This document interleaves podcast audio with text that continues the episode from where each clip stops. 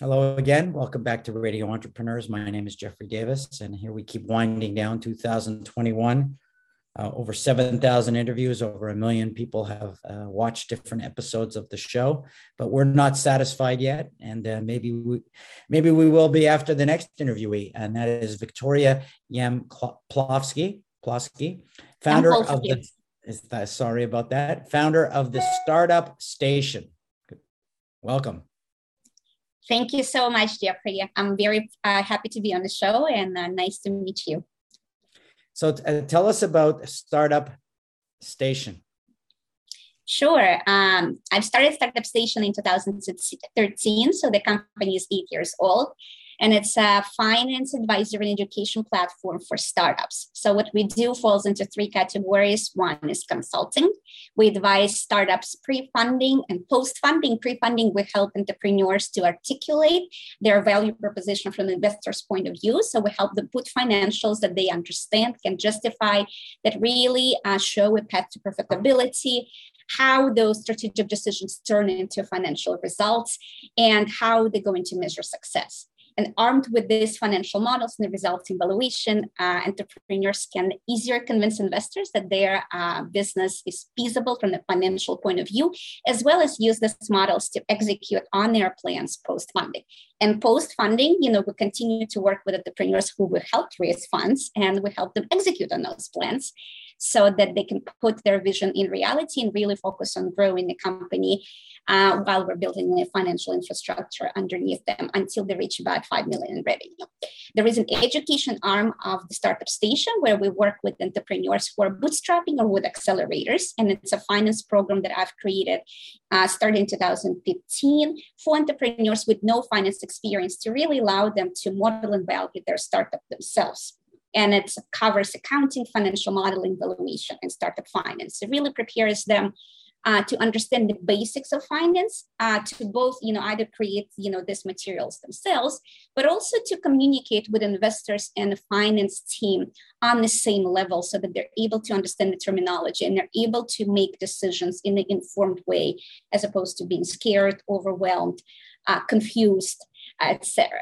And finally, the third pillar of the startup station is community, where we do a lot of free events uh, interviews. We create a lot of content for the YouTube channel and social media. We are entrepreneurs who are just beginning on their fundraising journey can go and learn a lot of the more introductory topics and get familiar with how the fundraising landscape looks like and what they will have to do to raise capital.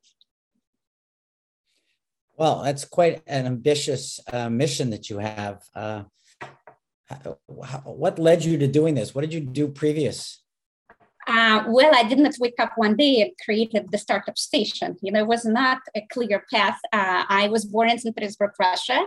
I came here um, in 1996, and first I pursued a computer science degree. It was a, a very practical thing to do from the immigrant point of view, but it wasn't my passion. So even by the time that I graduated, I went to Cornell University. I knew that I didn't want to be a programmer. It's a great profession. It just wasn't something that I wanted to do.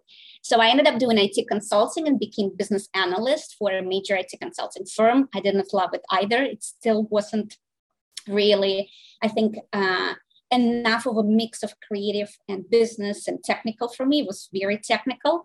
Uh, so then I went, wanted to switch to finance. So I went to Columbia Business School and I spent a few years on Wall Street. And I think I found the same issues where any job that I had up to this point, which of course were at more junior levels, it was only focused in one area. Whereas um, entrepreneurship allows you to do many different things every day. No day is like the other one. And so uh, in 2009, I quit my job and uh, um, I started a film company, and it may seem like it's really out of the blue, but it's not because I have acting background together with my, you know, computer science and finance education. I also uh, was an actress as a child since 11 years old, and so I always had the uh, interest in creative arts. So in I decided to. Uh, in St. Petersburg, you were in St. Petersburg. Yes, yes, I was in the professional theater, uh, and I acted, you know, for two years uh, in the professional theater. Every I had three performances a week, uh, one on Saturday and two on Sunday. So that was quite interesting. That's together with being with the in a specialized with uh, physics and computer science school. so that I did during the week, and then the weekend I acted in theater. but so anyway, so I approached it from the business point of view, and uh, you know, at that point in my life, I was uh, very arrogant. I never really failed, and uh, when I started my first venture, I made all of the mistakes that first-time entrepreneurs make. I tried to raise too much money. I tried to raise 165 million as my first raise for a slate of films from both production distribution funds. I didn't put the right team together. I mean, of course, I put together whom I could get, but that wasn't the team that could justify that raise. I did not, you know, validate the product market fit for whatever new way I thought of um, financing independent films. So after two years, uh, it all folded, you know, uh, and it failed, and it was a very difficult experience. But I think it was absolutely necessary for my growth. And it gave me an idea for my company because I realized that just like film producers are very passionate about their idea and how they want to change the world and the idea they want to you know bring forward um, entrepreneurs they're also passionate and none of them or let's put it this way very few of them have any idea of how to bring their ideas to market before they get any business and finance experience. Of course, sometimes they have those people in a team and they're lucky. Most of the times, they would be product experts who really know the industry and they uh, found something that doesn't work and they've come up with an idea to fix it right? But that's just an idea does not make a business. And it all depends on the execution, and very few ideas remain unchanged when they finally get formed, get metaphor, go through metaphors or becoming a company. Uh, and so I created the startup station, and you know, and then eventually it became after eight years the three pillars. It started as a consulting, then I added the education arm, and then I added the community arm and everything expanded. You know, first we just did pre-funding support, now we do post-funding. So now I have a team. Uh, so it all was a journey that, um, and also not a straightforward one, with a lot of learnings along the way. Uh, but it gives me a lot of joy to help people put their dreams into uh, reality well, quite a diversified background, and uh, I think really helps to make your experiences make it better for the entrepreneur.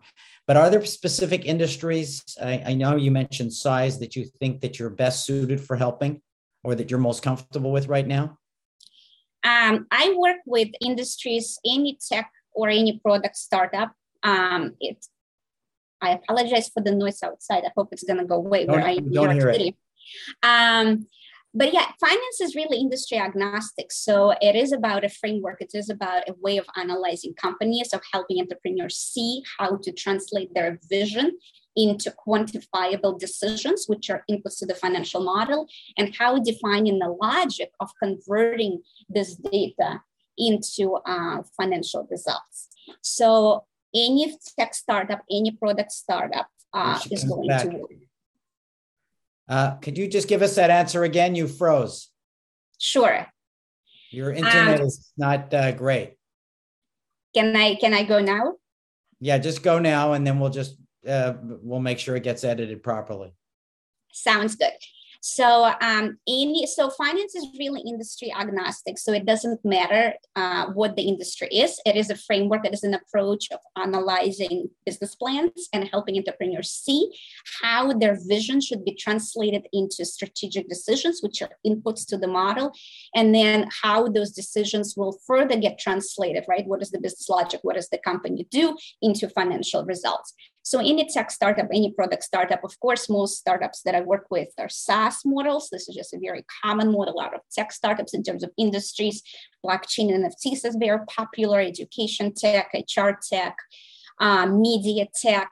Uh, this is just the recent uh, startups that I worked with out of the product. Uh, I'm actually now involved with the fertility um, website that helps uh, women get pregnant, the ones that are having infertility problems. That's a very exciting um, company for me to help with because I feel like it can make a lot of people happy.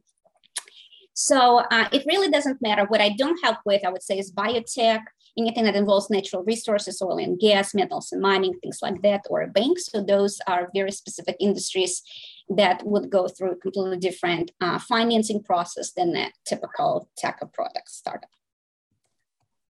And how do you see the next couple of years rolling out? Do you see any major changes?